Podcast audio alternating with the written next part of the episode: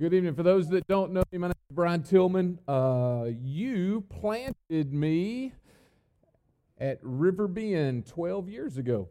And so uh, it's my honor and privilege to come back tonight and continue our journey through the book of Psalms. And we will be in Psalm 112 this evening. Psalm 112. So let's go ahead and I'll read it. We'll open with a word of prayer and we'll move this evening. Psalm 112, starting in verse 1, states this Praise the Lord. Blessed is the man who fears the Lord, who greatly delights in his commandments. His offspring will be mighty in the land. The generation of the upright will be blessed. Wealth and riches are in his house, and his righteousness endures forever. Light dawns in the darkness for the upright. He is gracious, merciful, and righteous. It is well with the man who dwells, who deals, excuse me, who deals generously and lends, who conducts his affairs with justice. For the righteous will never be moved, he will be remembered forever. He is not afraid of bad news. His heart is firm, trusting in the Lord. His heart is steady. He will not be afraid until he looks in triumph on his adversaries. He has distributed freely. He has given to the poor. His righteousness endures forever. His horn is exalted in honor. The wicked man sees it and is angry. He gnashes his teeth and melts away. The desire of the wicked will perish. Let's go to the Lord in prayer this evening. Heavenly Father, thank you for your word. Father, thank you that you have, have written to us a letter. God, as we walk through one of the passages of that letter from you, would you speak? Would you speak to us as individuals, as families, as a part of a faith family this evening? God, draws close to you. And may, as we walk through this passage, as we walk out of this building, May you be honored and you be glorified. We ask it all in Christ's name. Amen. Two weeks ago, I believe, you walked through Psalm 111. And Psalm 111 and Psalm 112 are actually a pair that go side by side. They are both written in the same structure, they are both written very similarly. And for us to understand Psalm 112, I need us to go back to Psalm 111, verse number 10. So let me read for us Psalm 111, verse 10. States this in Psalm 111, verse 10 The fear of the Lord is the beginning of wisdom all those who practice it have a good understanding. His praise endures forever. The psalmist who wrote Psalm 111 and Psalm 112 was trying to get this point across that the fear of the Lord is the beginning of knowledge. And as we look at Psalm 112 this evening, I've got two comparisons. It's really one comparison with two men and a number of qualities about both of them. A comparison of two men and a number of qualities in their lives from both of these men. The first man is this wise man fears Jehovah. A wise man fears Jehovah. This past week, we at River Bend started a sermon series on the names of God. And the uh, first name that we through this past Sunday was Jehovah. And that name is stated twice here in verse number 1 of Psalm 112. Every time in the Old Testament you see capital L, capital O, capital R, capital D, that is the name Jehovah, or it is the name Yahweh. Both of them are used interchangeably in the Old Testament. And that name, Jehovah, it's translated English, Lord, but that name, Jehovah, is the personal name of Almighty God. So the psalmist is writing to Israel, he's writing to describe this wise man who fears Jehovah. And as he does that, he says, Hey, here's his personal name. I'm not just talking about God, some generic name.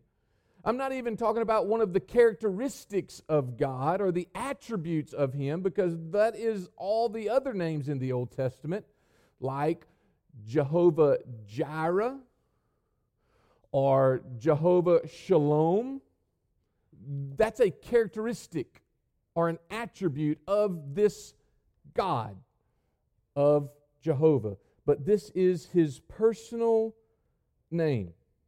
And his personal name is stated here Praise Jehovah. Blessed is the man who fears Jehovah.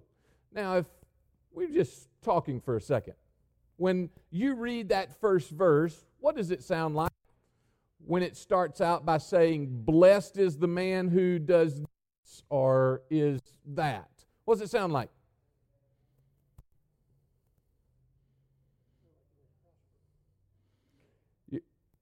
Sounds like you'll prosper? Yes. Let me ask it a different way. Where else have you heard something similar in Scripture that starts out with, Blessed is the man, or blessed are those who are. I don't want to give away the answer just yet. I want you to think about it for a second. The Beatitudes, and they are found in the Gospel of right? So in Gospel of Matthew, there are some beatitudes, and this psalmist is writing very similarly. Matthew recorded what Jesus said there in the Sermon on the Mount as he began the Sermon on the Mount as beatitudes. Blessed. We stated what it means. Prosper. Anybody else got a definition of what blessed might mean? Happy? Yes blessed, happy. So happy is the man, happy is the man in his life if he does what? Fears the Lord.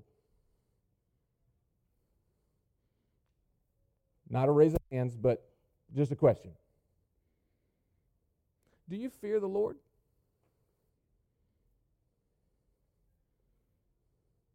What does it mean to fear the Lord? But before we can before we can talk about all these different qualities that we're going to get to in verses 2 through 9 about this man, this wise man, he says, Blessed is the man who fears the Lord. What does it mean to fear the Lord? Okay, respect, honor,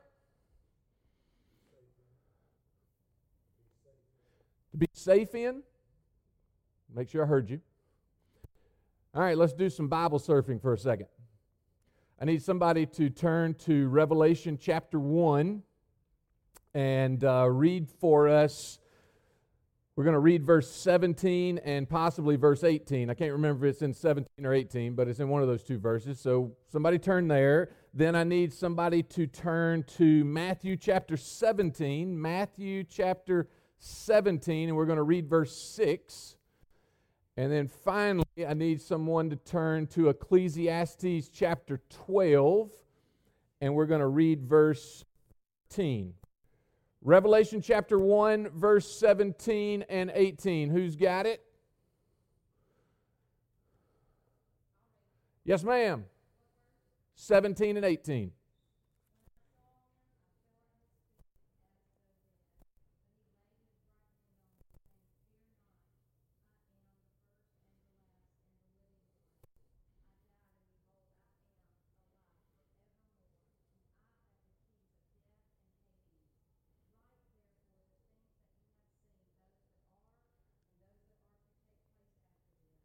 All right? We're good?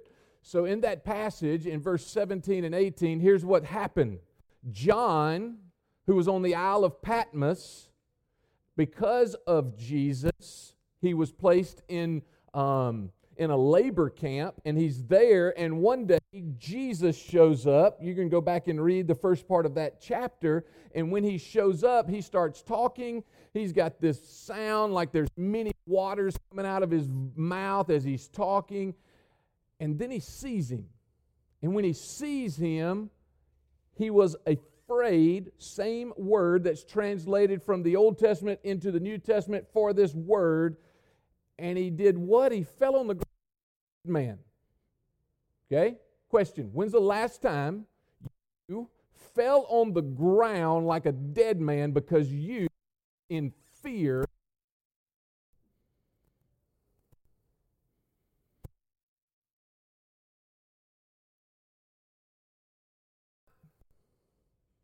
Don't be afraid. Hey, John, don't be afraid. I am the first and the last, and picked him up.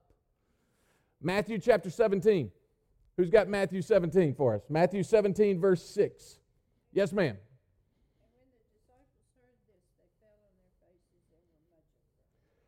When the disciples heard this, they fell on their faces and were much afraid. Matthew chapter 17 is Mount of Transfiguration. Peter, James, and John on top of the mountain. Jesus is there, and all of a sudden, two other people show up.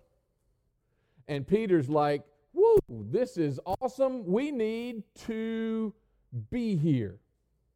Let's build three tabernacles one for Jesus, one for Moses, and one for Elijah. And just like that, Moses and Elijah are gone. God speaks and says, This is my son. In essence, don't worry about Moses. Don't worry about Elijah. Focus on him. The disciples fell on their faces and were afraid.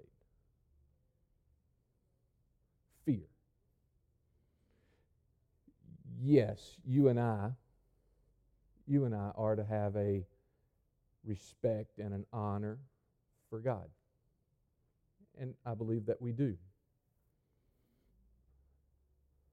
But a part of fear is when you and I really see who He is, when we come in contact with who He is, we're different because of Him. Solomon wrote it this way in Ecclesiastes chapter 12, verse 13. Who's got that for us? Yes, ma'am.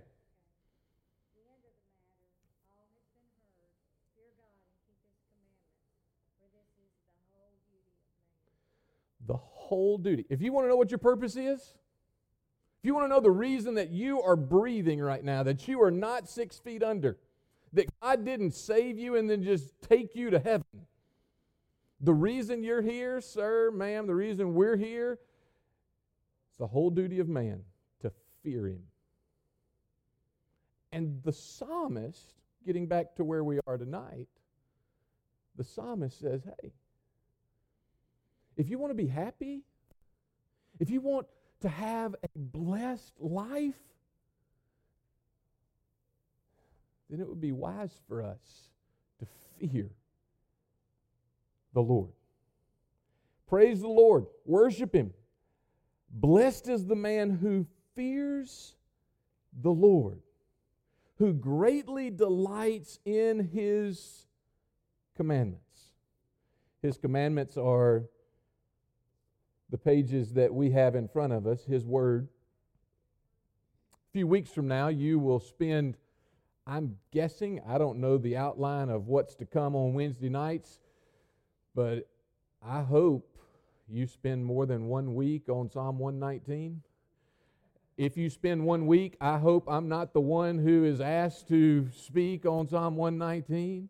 176 verses. I'm not going to steal much thunder from whoever does it, but 176 verses, and every single verse out of it has something to do with the law, commands, precepts, words, statutes. It's God's Word. And it would behoove us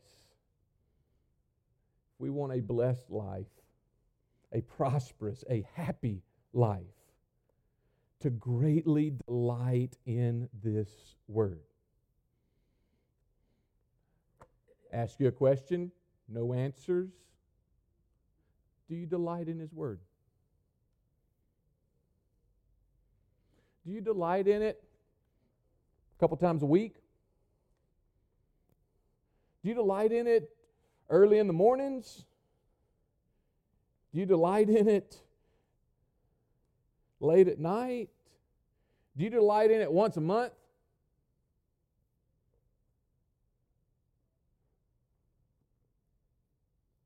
If we delight in something,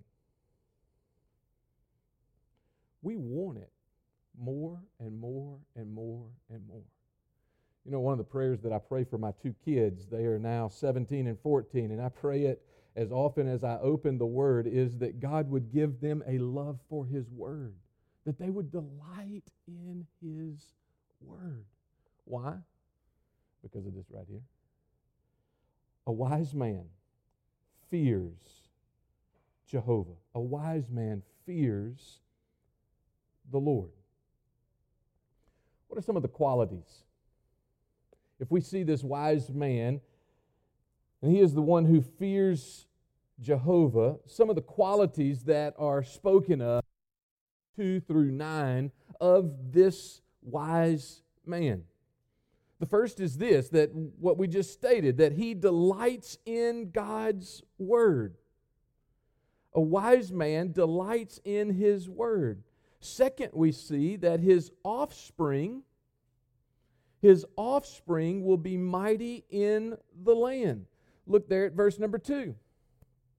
His offspring, who's the wise man?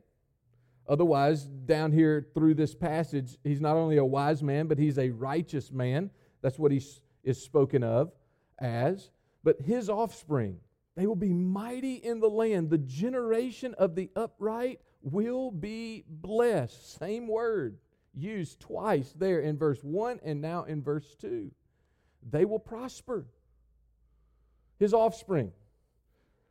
As I was reading that earlier, it reminded me of what Solomon wrote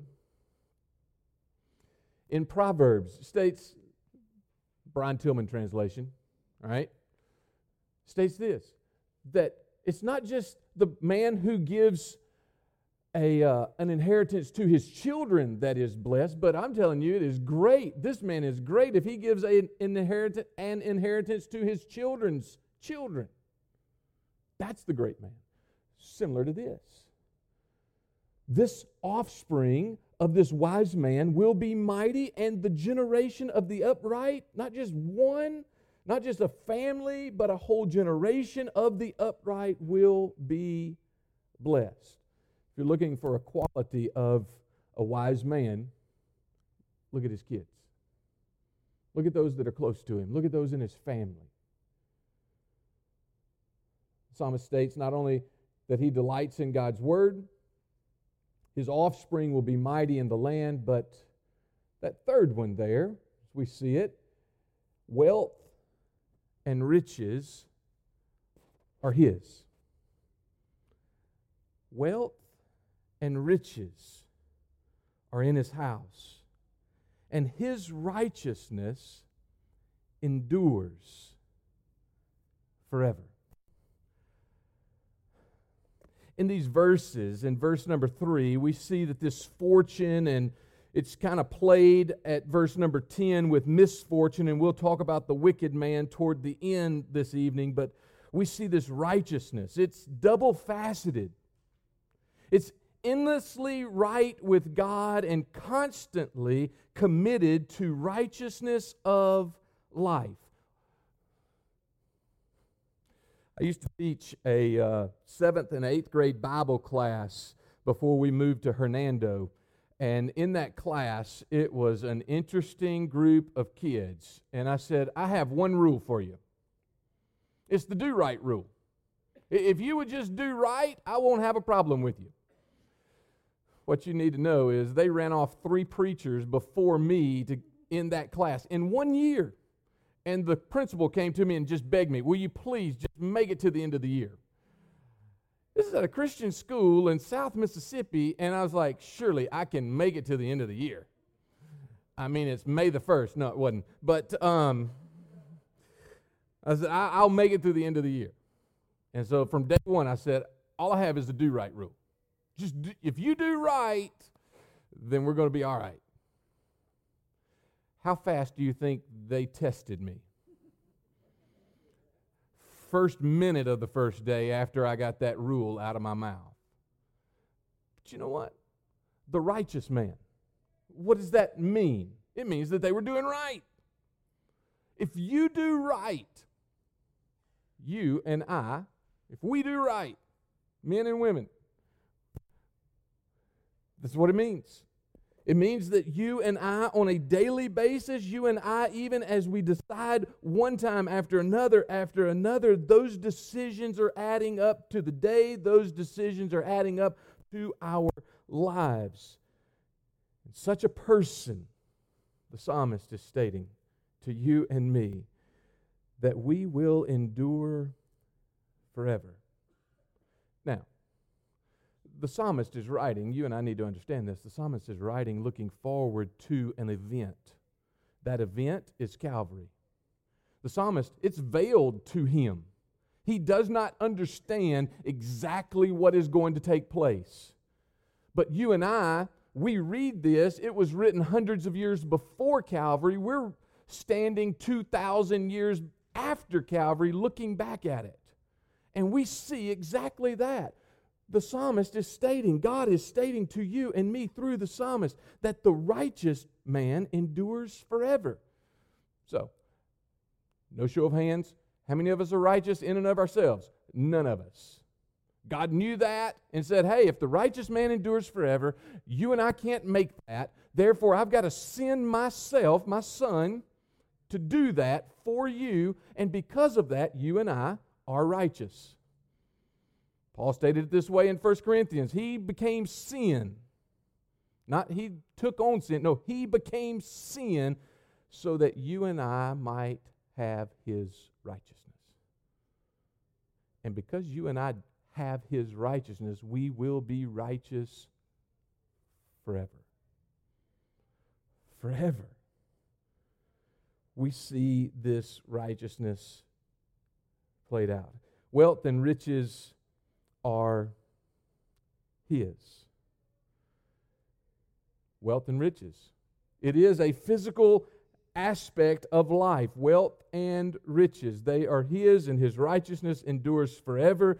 Then we see this. Number four, He is merciful, He is gracious and righteous.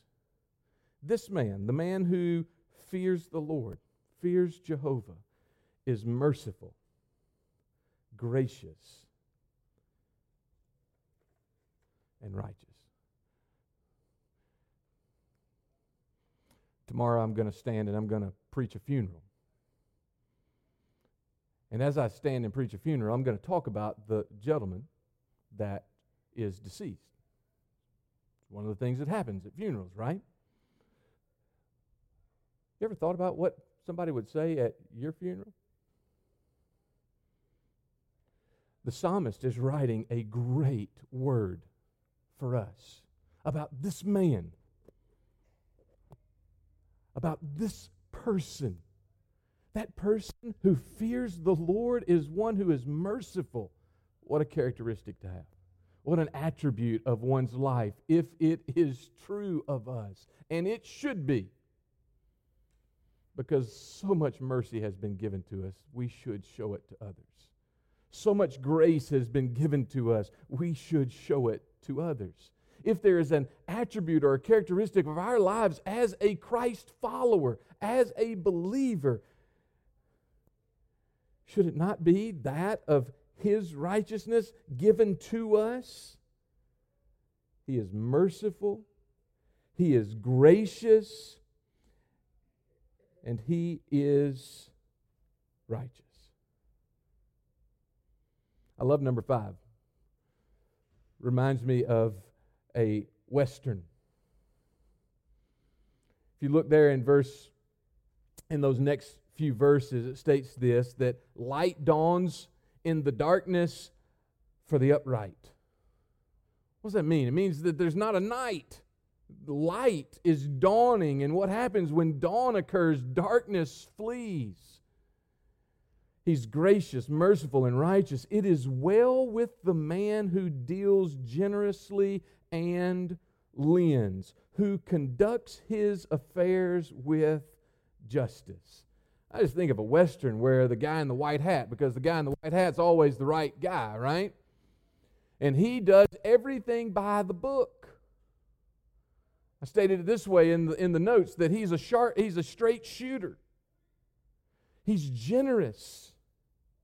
And he is there, and as he is there, this generous straight shooter, he is allowing those around him to see a correct life day after day after day. Do you know people are looking at you? They're watching you. Even when you don't think they're watching you, they're watching you. People of all different ages, not, not just young kids, all different ages. And they come up, and I can't remember them for anything. And they say, You remember that time you said this? You remember that time that I saw you and we did this? No, I don't remember it at all. I hope I was doing right that day. But people are watching. And as they are watching you, what are they seeing? Are they seeing you cut corners? Are they saying are they seeing you do this? Be a straight shooter? Are they seeing you be generous with time?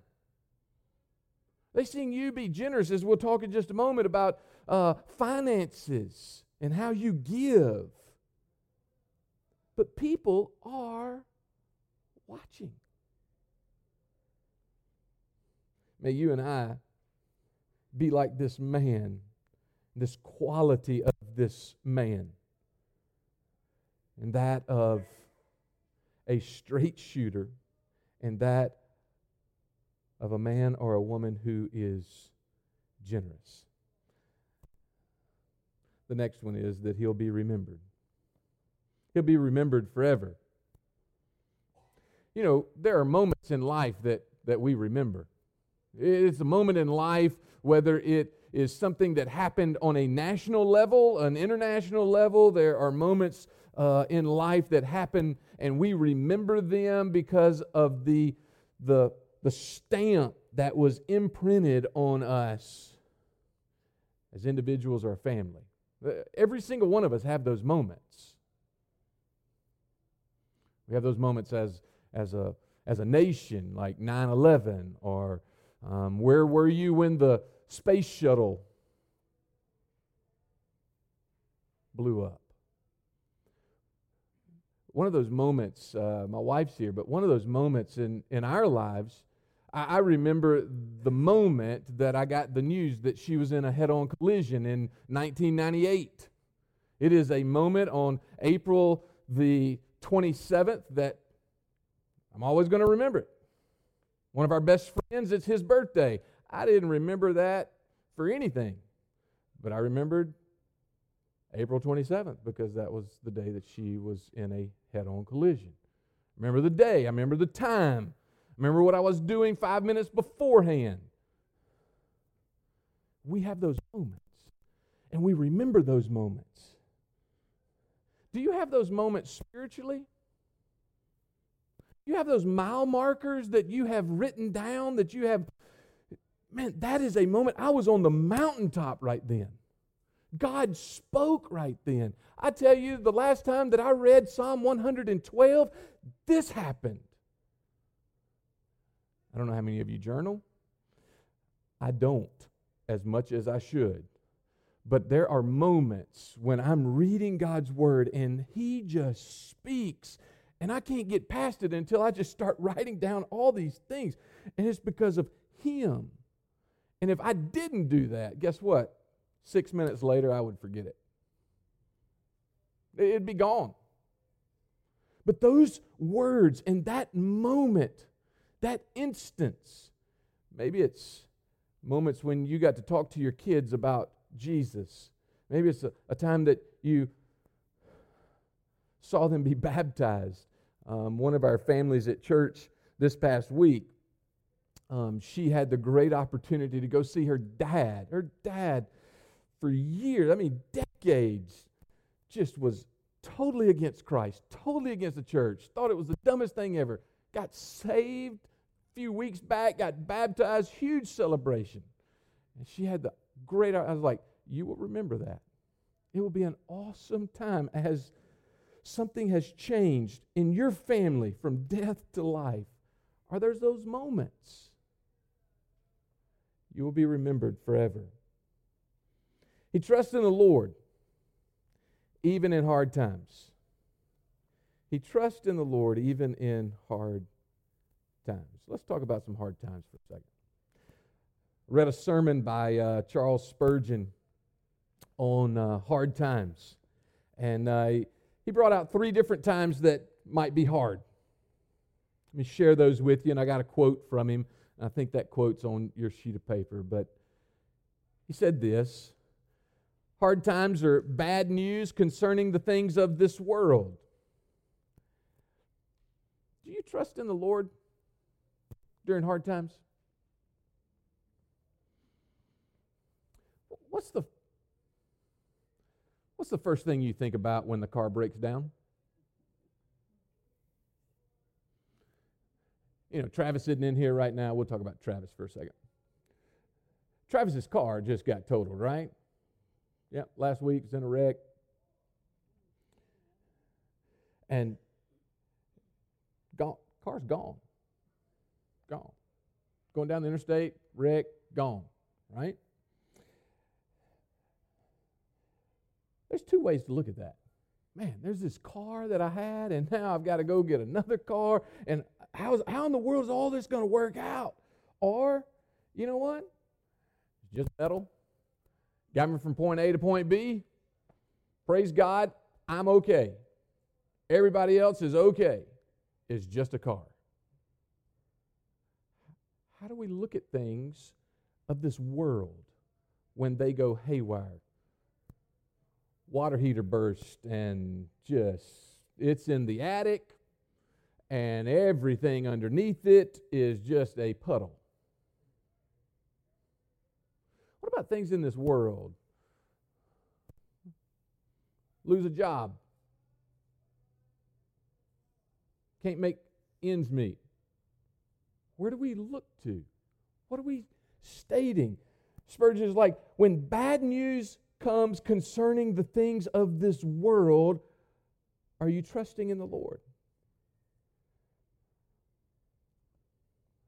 You go to the doctor and the diagnosis is not pleasant. Months, weeks, possibly days. Bad news concerning things of this world. What about bad news concerning spiritual matters? You and I are in a battle. There is a war that is raging right at this moment spiritually. And the enemy does not want you to advance a centimeter. And he is doing all that he can think of to stop our king. And there's a spiritual war that is going on. And when bad news when bad news happens in spiritual matters, I think of I think of three friends of mine, personal friends of mine, pastors who because of their choices, morally they fail. Bad news in spiritual matters. He who trusts in the Lord, this righteous man, even in the midst of hard times. And then, as I stated, tomorrow I will stand and preach a gentleman's funeral. What happens when life comes to an end and there is a death? Do you trust in the Lord? Let's read the quote. It may be of great service to us. It may be of great service to us to remember the dreary fact, for it may lead us to set loose by, by earthly things. Let us chew this very bitter morsel for a moment or two.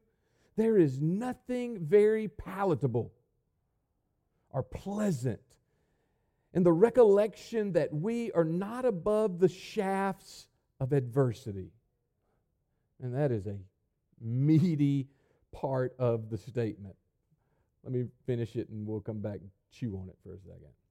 But it may be humble, excuse me, but it may humble us and prevent our boasting with the psalmist. My mountain stands firm, I shall never be moved. It may stay us from taking too deep root in this soil from which we are so soon to be transplanted into the heavenly garden. Do you understand his argument? His argument on one level is this when you go through hard times, it's just a reminder for you that this place is not your home. When you go through hard times, not if you go through hard times, but when you go through hard times, and those hard times sometimes are about this deep, those hard times are sometimes like this deep, and then those hard times are taller than this building. But, but when you go through those times, Longview Point,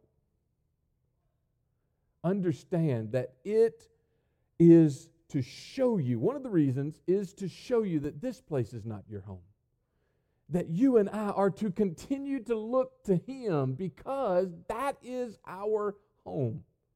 That's our dad. That's our father. And that is where we will spend eternity.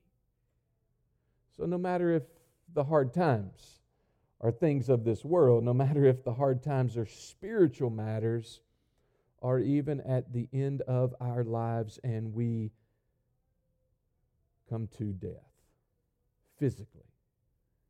All of those things, all of those things are to show us how great our Lord, how great Yahweh is. So let's pick it apart for just a second because it is so full and vivid, this quote.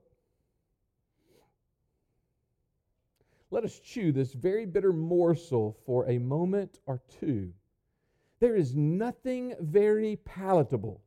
You know, when I read that, I thought of something that you just can't get the taste out of your mouth. It, it, wasn't good going down, and it just stuck with you like two hours later. You're, you're still, you have that taste in your mouth. And sometimes that's hard times.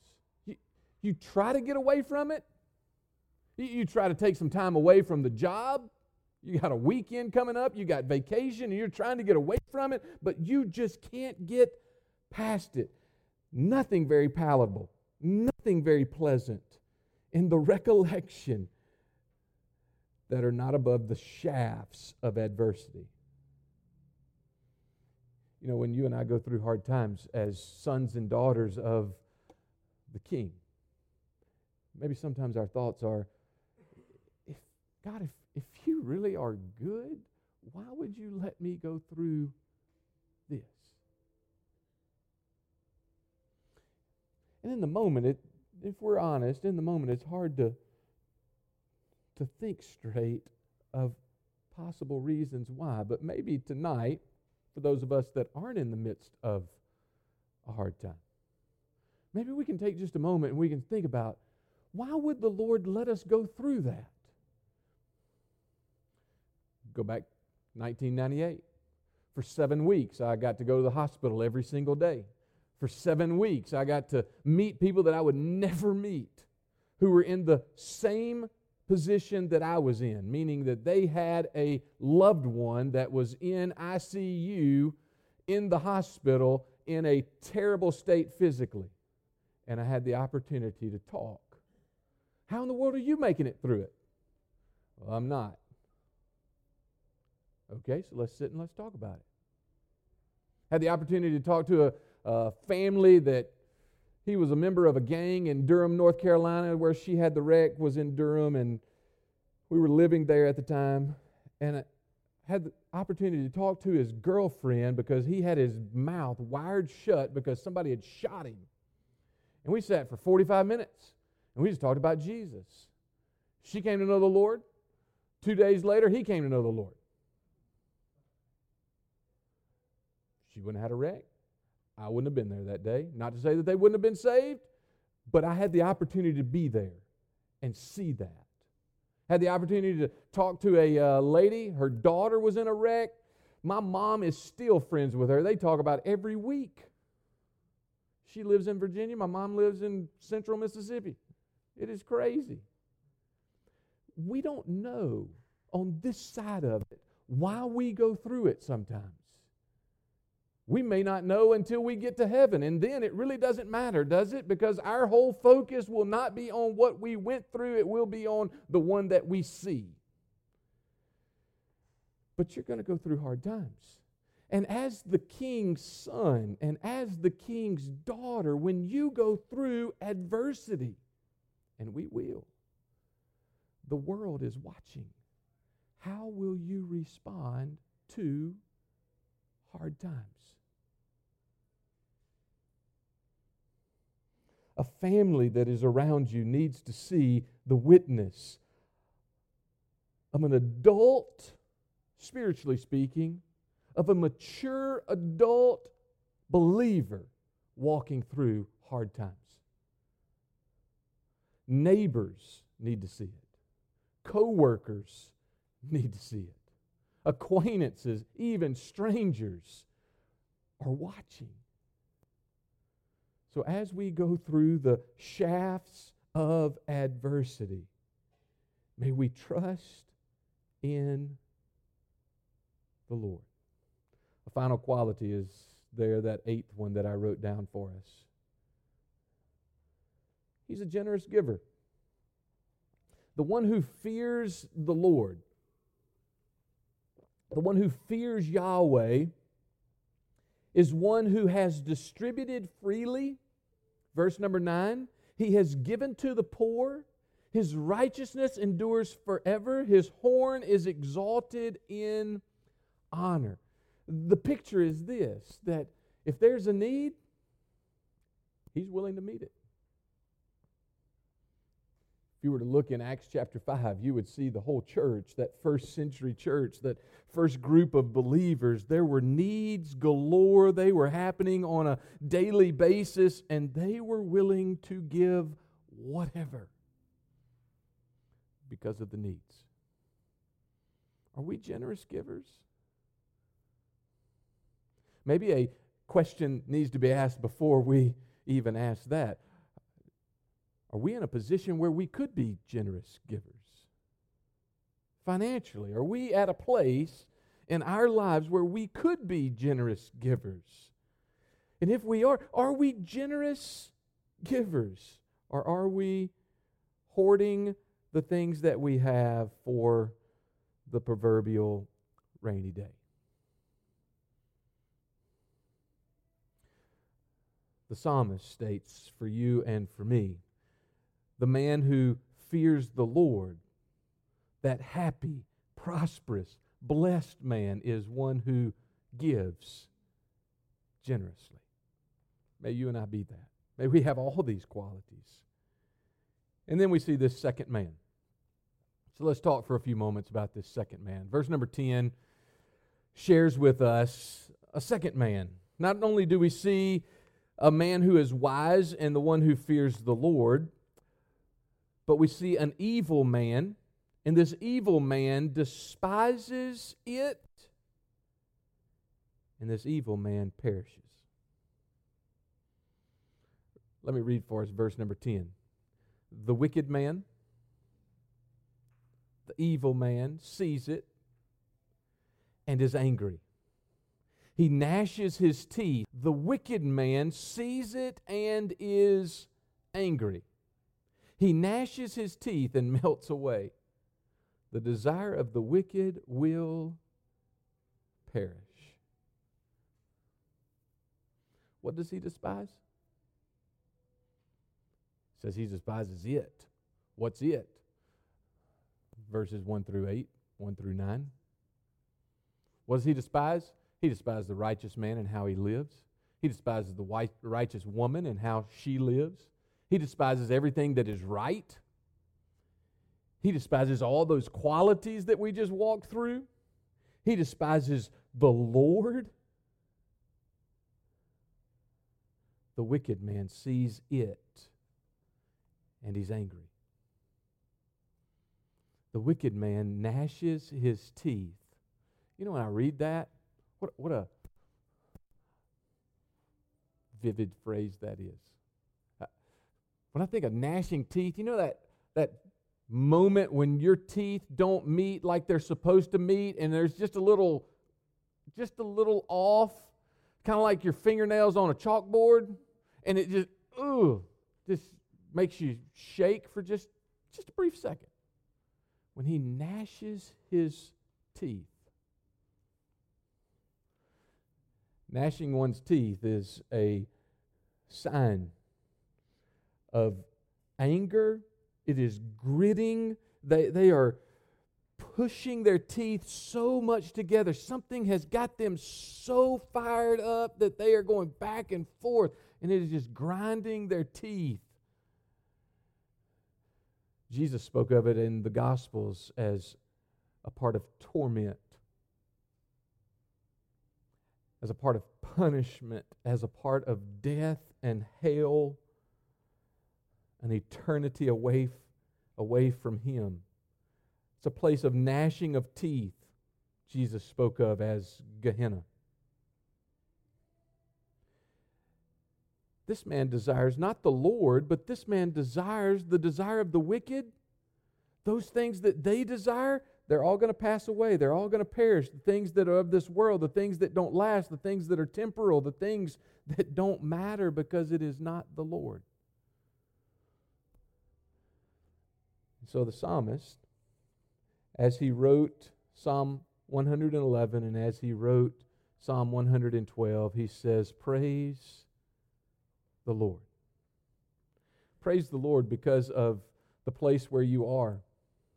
Praise the Lord because of the qualities of a right man or a right woman are laid out in front of us.